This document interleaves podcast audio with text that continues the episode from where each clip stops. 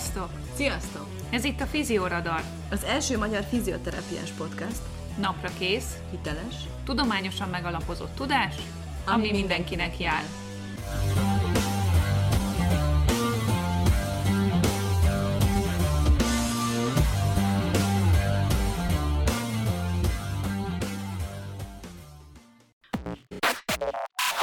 Műsorban elhangzottak nem minősülnek egészségügyi tanácsadásnak, sem egészségügyi oktatásnak vagy képzésnek, és nem helyettesítik azt.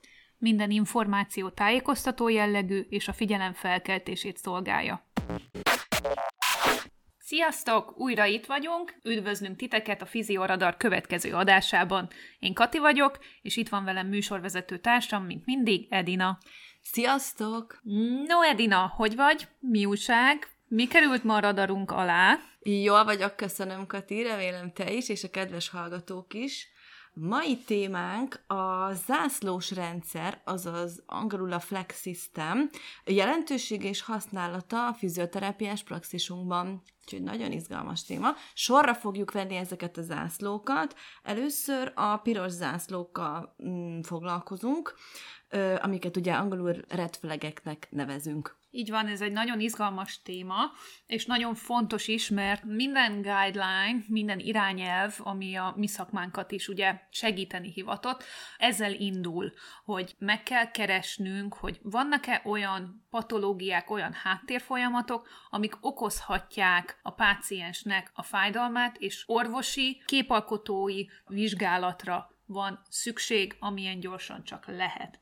Igen, a komoly patológiák azonosítása nagyon komplex dolog. A mozgásszervi problémák esetében is így van ez, és ö, ezeket a piros azért hozták létre eredetileg, hogy a klinikusokat, illetve minden ugye, klinikai döntéshozót, értve ezzel alatt a gyógytornászokat is, azonosítani tudják a komoly gerinc patológiákat, és amitől szuper izgalmas ez az egész, az az, hogy egy piros zászló még nem jelent feltétlenül komoly patológiát, tehát összességében kell nézni a dolgokat, illetve ennek a fordítottja is igaz, és ez nagyon fontos, hogy egy piros zászló vagy red flag hiánya nem jelenti azt, hogy nincs is komoly patológia a háttérben.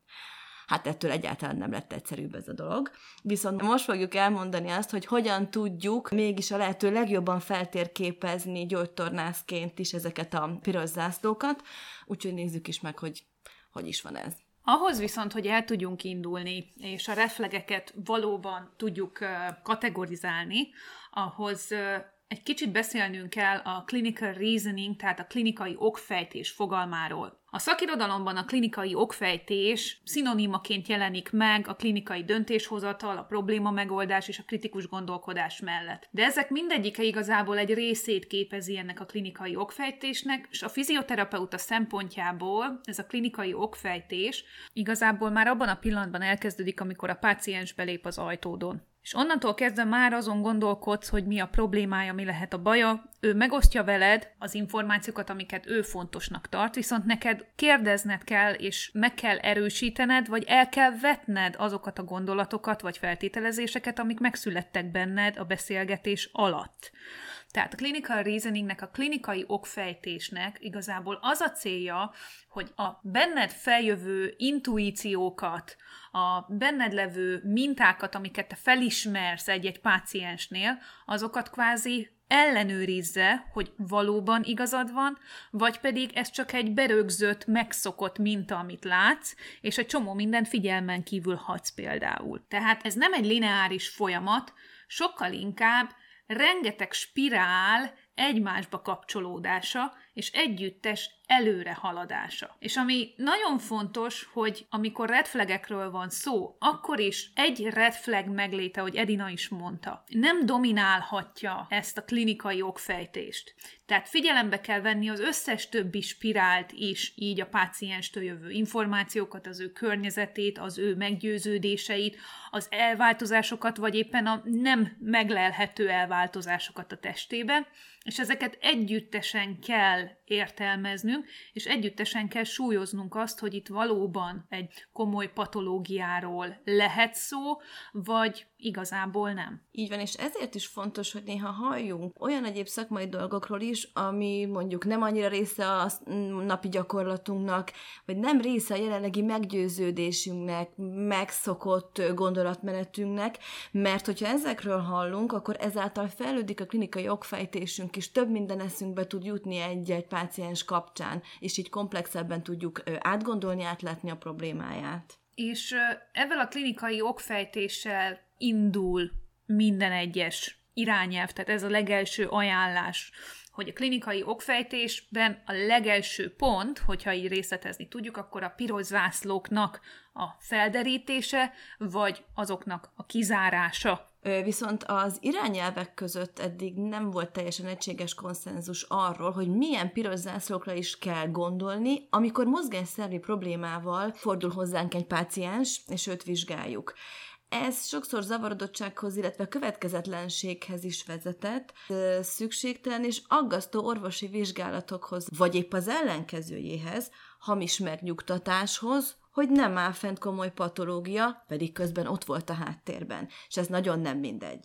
A következő cikkben, amit feldolgozunk, az egy standardizált egységes megközelítést ad, egy keretrendszert, hogy segítse a munkánkat, és ezáltal könnyebben és magabiztosabban tudjunk rákérdezni, és eligazodni azon tünetek és panaszok között, amik akár súlyos patológiára is utalhatnak. Igen, és ez egy friss, ropogós publikáció a tavalyi évből.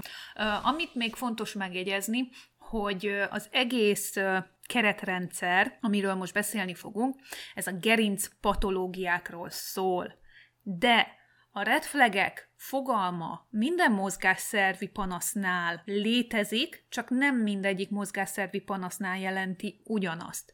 Tehát, hogyha valaki ö, egy mm, teniszkönyökkel jön be hozzád, akkor ott is vannak red flagek, mert ott is előfordulhat komoly patológia, hogy valamilyen háttérfolyamat adja ezt a könyökfájdalmat.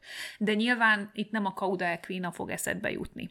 Jó, úgyhogy a mai, mai podcastban főleg a gerincről fogunk beszélni, de maradjon, motoszkáljon ott azért a tudatalatitokba, hogy ez minden, minden fájdalomnál fontos, és kivizsgálásra kell, hogy kerüljön. Az evidencia szint, szinte, azt el kell mondani, hogy szinte minden piros zászlónál elég alacsony, de mivel nincsen jobb rendszerünk, és a gyanúnak fel kell merülni, ezért a ö, szakemberek közötti megegyezést el kell fogadnunk, ugyanis ö, a redflagekre vonatkozó konszenzust, és ezt a keretrendszert is, a klinikumban dolgozó szakemberek, akadémikusok, kutatók és nagy tapasztalattal rendelkező szakemberek egyessége adja, tehát hogy ilyen szempontból mindenképp rendkívül megalapozottnak tekinthető. Itt, hogyha magatok elé képzelitek az evidencia piramist, akkor az irányelvek azok a legmagasabb evidencia szintűek. Erről nincsen kimondva, hogy irányelv, Viszont ez egy egységes konszenzuson alapuló keretrendszer, ami azért mondhatni, hogy megközelíti ezt a szintet. Azért is fontos ez számunkra gyógytornászok számára, mert sok esetben első körben gyógytornász, tehát minket keres föl a beteg. Ugyanakkor, ha nem, akkor is bármikor megjelenhet egy-egy ilyen jel vagy tünet, ami utalhat red flagre. Még ha három hete kezeled a kórházban az adott pácienst, akkor is feljöhet egy ilyen, és bármikor előfordul, azt fel kell tudni ismerni, és jól fel kell tudni ismerni. Úgyhogy ebben szeretnénk segíteni azáltal, hogy ezt bemutatjuk, ezt a keretrendszert. És most mindenki megdöbbenésére a szakcikkben a legelső kiemelt pont az a kommunikáció volt. Tam Amiről eddig beszéltünk a múlt, az elmúlt két adásban is. Úgyhogy ez, ez nem volt véletlen, hogy a kommunikációt hoztuk fel, mert nagyon fontos, és tényleg ez az első pontja ennek a keretrendszernek, hogy páciens központú ellátást kell nyújtanunk, amiben a páciensekkel megfelelő módon kell kommunikálnunk. Egy komoly patológia diagnózisa, vagy akár az, hogy felmerül a patológia, az igen aggasztó lehet a páciens és az őt körülvevő emberek akár a családtagjai számára. Ezért kiemelten fontos a közös klinikai döntéshozatal, tehát már megint csak az, hogy páciens központon nézzük a pácienssel együtt, hozzuk meg a döntéseket, minden egyént biztosítani kell arról, hogy a számukra ideális és megfelelő döntés születik majd. Ha felmerül egy komoly patológia, akkor gyógytornászként is ki kell emelnünk azokat a terápiás lehetőségeket, az evidenciákat, tehát a tudományosan megalapozott tényeket, kockázatokat és előnyöket, amivel ez az egész járhat, és közösen a pácienssel együtt kell kigondolni, hogy mindez hogy fér bele az ő életkörülményeibe, céljaiba, értékeibe és meggyőződéseibe. Tehát a tiszta és nyitott kommunikáció elengedhetetlen akkor is, ha komoly patológia merül fel. Ez nagyon fontos. Még ha néhány kérdés ö, irrelevánsnak is tűnhet a páciens számára, fontos elmondanunk, hogy miért is kérdezzük ezeket, természetesen az ő megijesztése nélkül. Hogy itt is fontos, hogy hogyan is használjuk a szavainkat, és ugye milyen formában és mit mondjuk. Példa, Összefüggésben lehetnek a problémák, ezért szeretnénk tisztább képet kapni, fel kell térképeznünk mindent, hogy a lehető legjobb kezelést nyújthassuk önnek majd. Tehát ha ezzel a mondattal kezded, vagy köríted a ijesztőnek ható kérdés, vagy ha valami olyasmire kérdezel rá, ami furcsának tűnhet a páciensnek, így azért jobban megértheti majd, hogy miért kérdezed meg. Számíthatunk arra is, hogy a páciens aggódva érkezik, főleg akkor, hogyha látott, már hallott valamit a problémájával kapcsolatosan. Az előző részben beszéltünk arról, ugye, hogy sok páciens az interneten már rákeres dolgokra, és ott elolvashatott olyat akár fórumokon, akár szakmai blogon, bárhol, ami megijeszti őt, vagy akár családtaktól, vagy más ismerőstől is kaphatott ijesztő információkat. Fontos ezért, hogy legyünk mindenképp támogatók, figyeljünk oda, hogy milyen szavakat használunk, tehát hogy ne ijesszük meg még jobban, hallgassuk meg azt, hogy ő mitől fél, mitől van megijedve, és ennek megfelelően kommunikáljuk azt, hogyha valóban van oka arra, hogy aggódjunk, akkor azt is abban a formában, hogy őt megnyugtassuk, és vázoljuk fel, hogy ezt és ezt kell tenni, ez lesz a menet a dolgoknak.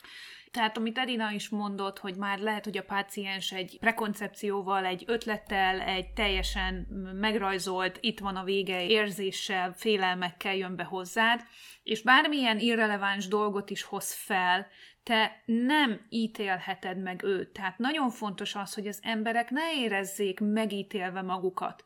Egy könnyed, megnyugtató légkörű beszélgetést kell létrehoznod minden pácienssel, különösen azokkal, akik már alapból egy ilyen stresszes állapotban jönnek be hozzád.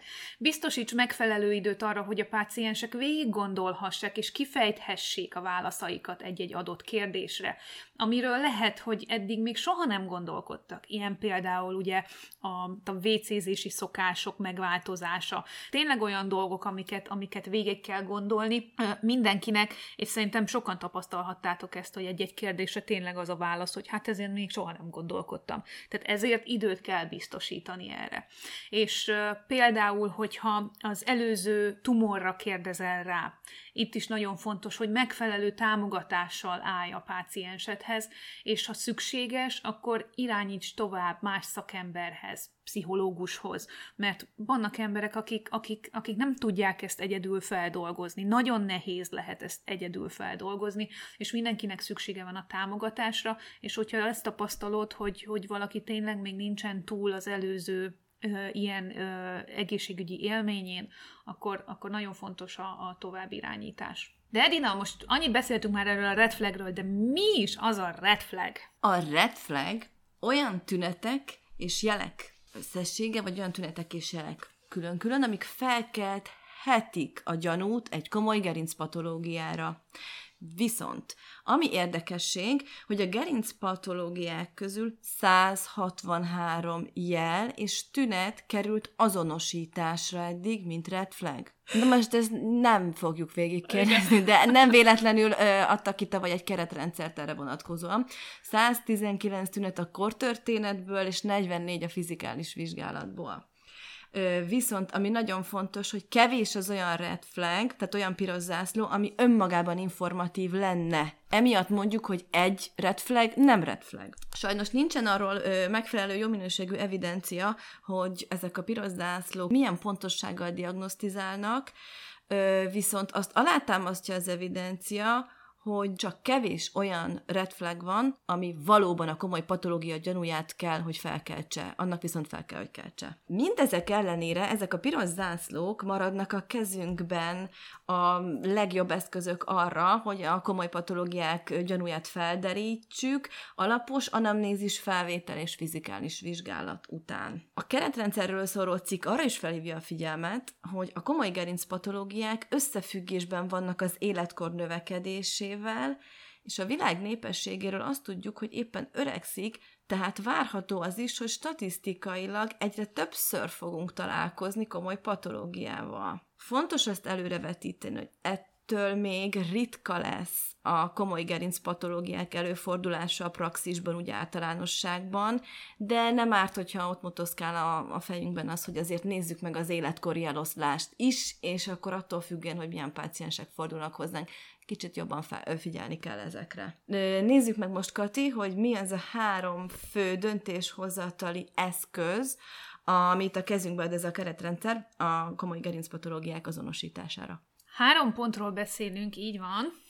Az első és az egyik legfontosabb a te, mint szakember, aggodalmadnak és gyanúdnak a fokának a meghatározása. Na, ez most egy jó nagy mondat volt így. Tehát Gondoljunk a red flageket támogató evidenciákra, amiket végig fogunk ma nézni, és akkor az adás végére remélhetőleg mindannyiótoknak jó ismerete lesz erről, és magabiztosabban tudtok majd döntést hozni. Tehát együttesen kell nézni a red flageket támogató evidenciák szintjét, és a páciens egyéni profilját.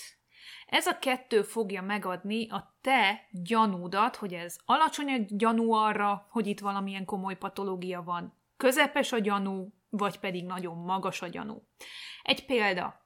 Marika néni, aki 70 éves, csontritkulása van, ismert egyéb társbetegségei vannak, fáj a dereka, a derék fájdalma az egy sérülés, egy esés következtében történt. Ezen a szinten itt a gyanúd magas lesz, hogy itt valamilyen patológia van, például legvalószínűbb esetben egy törés. A második lép, tehát ez volt az első lépés, amit meg kell határoznunk, hogy milyen az aggodalmunk. A második az, hogy el kell döntenünk, hogy mit fogunk csinálni ezzel a gyanú szinttel. Ezen is végig fogunk menni, mindegyik gyanú szintnél egy picit mást kell tennünk. A harmadik pedig, és ez szintén nagyon fontos, hogyha szükséges, és úgy ítéled meg, hogy magas a gyanú azonnali beavatkozásra van szükség, akkor legyenek kontaktjaid, akikhez azonnal tudod referálni a pácienst. A 163 jelés tünet az szerintem nagyon komolyan hangzott. Ha ezen mind végig akarnánk menni, akkor azt hiszem egy évig beszélgetnénk az Edinával itt a podcastban. De szerencsére van nekünk egy kis segítségünk. Mi is ez a segítség, Edina? Igen, nagy szerencsénkre köszönet nekik. 2016-ban a Gyógytornász Világszövetség egyik alcsoportja, az AFOMPT, négy komoly patológiát nevezett meg, illetve azonosított be, ez pedig a cauda equina szindróma, a gerinctörés, a tumor és a gerincinfekció így, hogy a gyanunk valóban megfelelő szintű legyen, elengedhetetlen az evidenciák ismerete, mert például azt is ismernünk kell, hogy ennek a négy patológiának milyen az előfordulási gyakorisága, azaz a prevalenciája. Tudnunk kell ezeknek a tüneteit, illetve hogy hogyan tisztázzuk célzott kérdésekkel, hogy pontosan erről van szó, vagy pedig valamilyen más történetről. Gondolunk itt például rém egyszerűen, ez egy egyszerű példa lehet. Valakinek van-e vizelet tartási, elindítási problémája, fennáll egy inkontinencia, azt mondja, hogy igen, nem mindegy, hogy az mióta áll fönn, van-e más tényező az anamnézisében, ami oka lehet ennek, vagy pedig hirtelen jelentkezett, mondjuk egy derékfájdalommal együtt jelentkezett. Tehát az egészet a páciens kortörténetének az idővonalán jól el kell helyezni, és figyelembe kell venni az egyéb társbetegségeket, volt-e műtéte ezzel kapcsolatosan. Tehát nagyon fontos, hogy körbe kell járni, hogyha képbe jön egy ilyen tünet, ami gerincpatológiára utalhat nézzük meg, hogy az egyes patológiákra mi a jellemző, milyen prevalenciájuk van, milyen kérdéseket kell feltenni, és hogyan szintezzük, hogyan súlyozzuk e, ezeket a jeleket és tüneteket, hogy meghatározzuk a végén, hogy milyen erősségű a gyanunk arra, hogy valóban patológia áll fenn. Tehát a Cauda equina szindrómáról lesz először szó. A Cauda equina az 20, a conus medullarisból eredő ideggyököt foglal magába, és a Cauda equina szindróma ezen idegi képletek kompressziója miatt alakul ki. Gyakran kihívást jelent diagnosztizálni, és időben elkezdeni a kezelést, ami viszont nagyon-nagyon fontos lenne. Az időben felállított diagnózis ugyanis életbevágó, elég, ha csak annyit említek, ugye, hogy ebben a patológiában a hólyag, a végbél és a szexuális funkciókat érintő ö, zavarokról van szó, annak minden pszichoszociális következményével együtt. Előfordulási gyakorisága általánosságban rendkívül alacsony. Derékfájósak között 0,4 század százalék, porckorong sérv esetében pedig 2 százalék. Tehát ismert porckorongsér esetén is csak 2 százalékban fordul elő ez a korkép. Nagyon fontos tünet az egy vagy két oldali gyöki fájdalom, a dermatomának megfelelő csökkent érzés és a miotomának megfelelő izomgyengülés például. Ami nagyon fontos, hogyha a tünetek ezekből progrediálnak, és felmerül a vizelet vagy székletürítési funkció zavar, nyerekterületén levő érzészavar, akkor mindenképpen gyanakodnunk kell a caudal szindrómára. A gyanú esetén fontos, hogy teljes neurológiai vizsgálatot kell végeznünk, mindenképpen dermatomális érzészavart, a miotomáknak megfelelő ö, izomerővizsgálatot és a reflexeket is néznünk kell.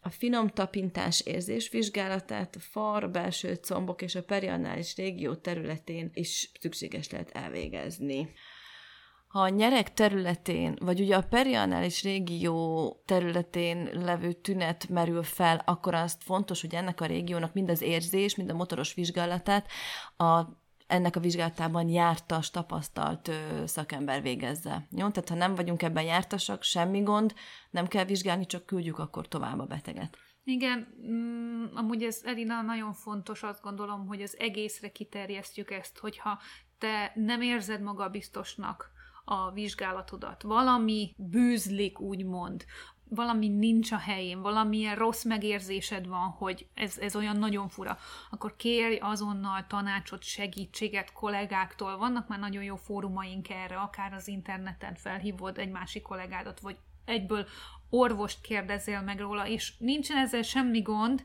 mert senki nem úgy született, és mindenkinek vannak olyan szituáció, amiben nem érzi biztosnak magát, viszont ezt be kell ismernünk, ezt látnunk kell, mert nagyon sok múlik rajta.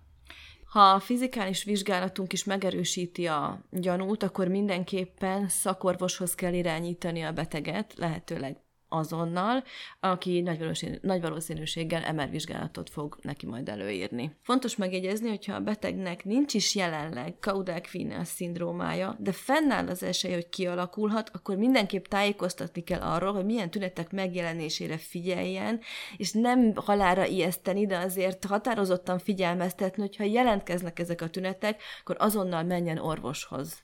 Mikor gondoljunk caudal szindrómára?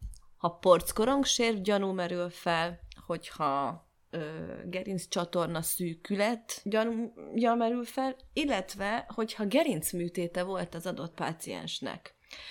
Ugyanis bármilyen ágyéki műtéti beavatkozás az kockázati tényező a Caudal szindrómára. És akkor milyen tüneteket is keresünk, vagy milyen tünetek esetén kell tovább vizsgálódnunk? Ugye az alsó végtagi érzészavar, illetve érzésváltozás, illetve az alsó végtagi motoros tünet, tehát ugye, hogyha izomgyengülésről van szó. De nagyon fontos mindkét esetben, és az összes tünetnél azt figyelni, és akár felrajzolni egy tényleg egy idővonalra, hogy mióta alakul ki, milyen a mintája, milyen a progressziója, tehát fokozódott-e, van-e valamilyen társbetegsége a páciensnek, ami ezt okozhatja emellett. Tehát ez nagyon fontos így egészében nézni. Hogyha ez a nyereg érzészavar, ami szintén egy tünet fölmerül, akkor fontos megkérdezni, hogy volt-e valamilyen sérülése, műtéte azon a területen, vagy van-e más olyan oka, hogy ott, a, ugye ott az idegi képetek elnyomásra kerülnének. Vagy például fennáll-e bármilyen más olyan kompressziója, nyomása az adott terület idegi ellátottságának, például valaki hogyha tartósabban kerékpározik, tehát mindenre kell gondolni, hogy lehet-e más ok is, akkor a különböző szexuális funkciók vagy érzészavarok a szexuális együttléthez kapcsolódóan, is nagyon fontos az egész kortörténet, megint csak a progresszió, van-e társbetegség, lehet gyógyszer mellékhatás is, például egy ejakulációs zavar, mert erre is rá kell kérdezni, hogyha felmerül a gyanú, tehát hogy milyen gyógyszereket szed az illető akkor az életkora önmagában, de mindez lehet akár funkcionális tünet is.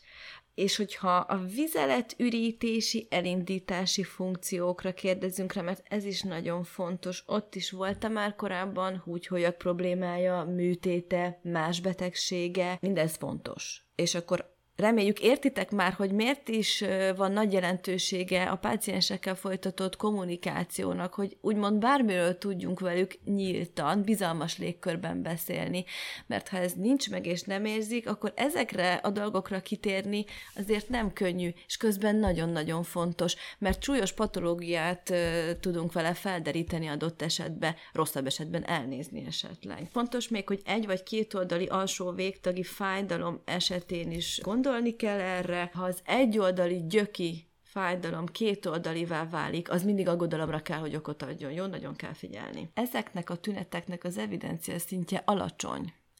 Tehát nem tudjuk egyikre se rámondani, hogy igen, ha ez fönnáll, akkor mindenképpen Kaudequina szindrómája van. De itt nagyon igaz, hogyha nem áll fönn valamelyik, attól még lehet, és bármikor kialakulhat. Úgyhogy ha kicsi is a gyanú, el kell mondani a páciensnek, hogy figyelje ezeket a tüneteket, ugye megint csak hangsúlyozom, hogy nem megijesztve őt, de ha fennáll, azonnal menjen orvoshoz, és hogyha ezek a kulcs tünetek fennállnak, akkor nekünk kötelességünk azonnali orvosi vizsgálatot kérni, vagy további továbbítani szakorvoshoz a pácienst. Talán ez a legfontosabb ebből a Kaudekvina szindrómából. És akkor itt, hogyha visszagondoltok arra, hogy ugye meghatároztuk azt, hogy milyen a gyanú foka, tehát neked van egy magas gyanúd, akkor ugye a következő lépés az, hogy mit fogsz tenni ezzel a magas gyanúval, az ugye azt, hogy tovább fogod referálni ezt az illetőt, és azonnali neurológiai vizsgálatot igényel ugye a szituáció, és ugye a harmadik lépés az, hogy adott orvosnak a telefonszámát megadod a páciensnek, vagy te ott vele együtt segítesz azonnal időpontot szerezni, és tényleg biztosítod arról a pácienst, hogy a legjobb kezekbe fog kerülni, mindent meg fognak tenni azért, hogy ezek a panaszok csökkenjenek, és utána a rehabilitációra természetesen szívesen várod vissza, és segített továbbra is. Igen, de ez, az, de ez az kell, hogy ő is azonnal menjen akkor orvoshoz. Így van. Tehát, hogy sokszor azért lenne jó, hogy ott helyszínben intézik el, intézétek el az orvosnak a felhívását, vagy az idő, időpontkérést, hogy ne bagatelizálódjon el ez a helyzet, mert sajnos van erre példa, hogy a páciens nem veszi komolyan, vagy azt mondja, hogy hó, hát majd meglátom, vagy majd elmegyek, vagy most nincsen. Nem, ezek nagyon fontos dolgok azonnal. Tehát a Világgyógytornás Szövetség második kiemelt patológiája azok a gerincben az áttétes tumorok. Tehát a csontos képletek gyakori helye is sajnos a metasztázisoknak. Erre van külön egy betegség csoport már, tehát már klasszifikálva is van ez a metasztatikus csontbetegség, és ez főleg emlő, prostata, tüdő, vese és pajzsmirigy daganatok esetében kell, hogy felmerüljön bennünk, ha azokat a redflegeket, azokat az alarmírozó tüneteket látjuk, és a páciens kortörténete is megerősíti azt, hogy ő neki volt már ezek közül, vagy ezeken a területeken megelőzőleg tumoros betegsége. Tehát még egyszer, mert ez lesz a vezető fonala, tehát akkor jusson eszedbe áttétre gondolni, a gerincben levő áttétre, ha a páciensnek megelőzőleg emlődaganata, prostata, tüdő, vese vagy pajzsmirigy daganata volt, és ezek hármas vagy négyes stádiumban lettek diagnosztizálva, és nyirokcsomót érintettek. Na most, a jó hír az, hogy az alapellátásban azok a páciensek, akik bejönnek hozzánk derékfájdalommal, ő nekik 1% alatt van az előfordulásnak az aránya. Tehát gyanú merüljön fel. Ettől függetlenül, de ritka lesz az, hogy ilyennel találkozunk. Bejön hozzád a páciens, mik azok a területek, ahol ha fájdalmat vagy problémát jelez, akkor neked eszedbe kell, hogy jusson a metasztázis. Tehát ha már megelőző tumoros betegsége volt a páciensnek, akkor 30% az esély arra, hogy metasztázis alakul ki. De ezt át is tudom fordítani úgy, hogy 70% az esélye annak, hogy nem lesz komoly patológiája ennek az adott páciensnek, jó? Tehát ne ijesszünk rá feleslegesen az emberekre, mert tényleg szükségtelen stressznek tudjuk kitenni a betegeinket, a pácienseinket, amikor egy, egy ilyen problémáról van szó. A metasztázisoknak az eloszlása a gerincen a felső háti szakaszon 70%, tehát hogyha valaki, ezért is van a redflegek között az, hogyha valaki akut hátfájdalommal érkezik, tehát a felső háti szakaszi ö, fájdalommal érkezik, akkor ott merüljön fel a gyanú, mivel, mivel ott, ott a leggyakoribb az előfordulása. A nyakon 10, az ágyéki szakaszon 20% szóval ez elenyésző a háti szakaszhoz képest. És amint már említettem, hogyha az előző primér tumor, az a harmadik, negyedik stádiumban került felfedezésre, és nyirokcsomót is érintett a, a daganat, akkor legyen erős a gyanú, jó? Tehát, hogy itt igazából ezt az egyet kell nagyon megjegyezni. De itt is, ahogy Edina az előbb említette a Cauda szindrómánál, nagyon fontos az időbeniség. Tehát, hogy mikor kezdődött a derékfájdalom, volt-e már megelőzőleg derékfájdalma a páciensnek, Tud-e bármilyen okot, indokot arra, hogy miért alakult ki most a derékfájdalom? Tehát az elsődleges primér tumor megléte, tehát az, hogy egy páciens már túlesett egy, egy tumoros betegségen, és most van egy derékfájdalma, az nem azt jelenti egyből, hogy ő neki áttéte van, jó? Tehát, hogy ez fontos.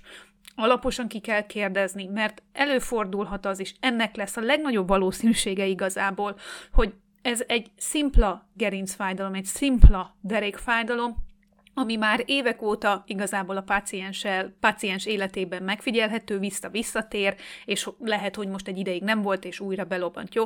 De ettől függetlenül a gyanúnak fel kell merülnie, viszont tényleg, ahogy a podcast legelején is mondtuk, a clinical reasoninget ezért kell alkalmaznunk mindig, minden egyes kérdésnél, minden egyes pácienstől jövő válasznál, hogy tényleg súlyozni tudjuk azt, hogy ennek az információnak milyen értéke van, és hogy hova tegyük azt a mi vizsgálatunkon belül.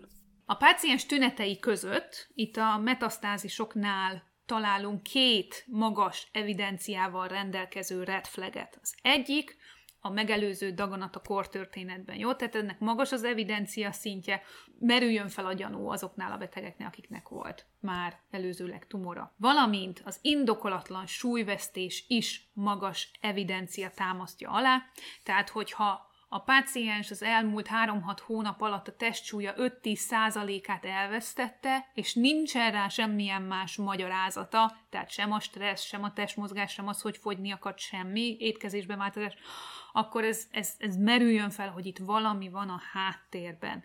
De ismét fontos a kommunikáció, mert még mindig lehetnek olyan dolgok, amik magyarázzák ezt, csak egyszerűen sem a páciens se te nem gondolsz rá. Jó? Tehát mindig komplexen kell nézni. A páciens történetében azonban még lehet egy-két olyan érdekes megfogalmazás vagy, vagy mondat, aminél szintén a metasztázisnak az esélye ugorjon be. Az egyik az, hogyha az erős fájdalmát a páciens övszerűnek írja le, jó, ez egy ilyen nagyon fura érzés, de ez, ez, ez a, hogyha ez, ez is megjelenik, és még mellette találsz olyan redflegeket, akkor a gyanú induljon el abba az irányba.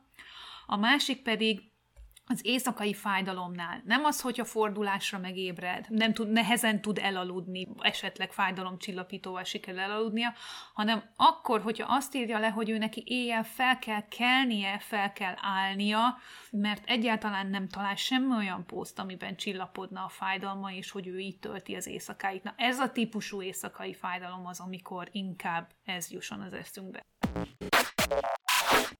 Hát, azt hiszem, rengeteg információt sikerült ebbe a 35 percbe belesúfolni.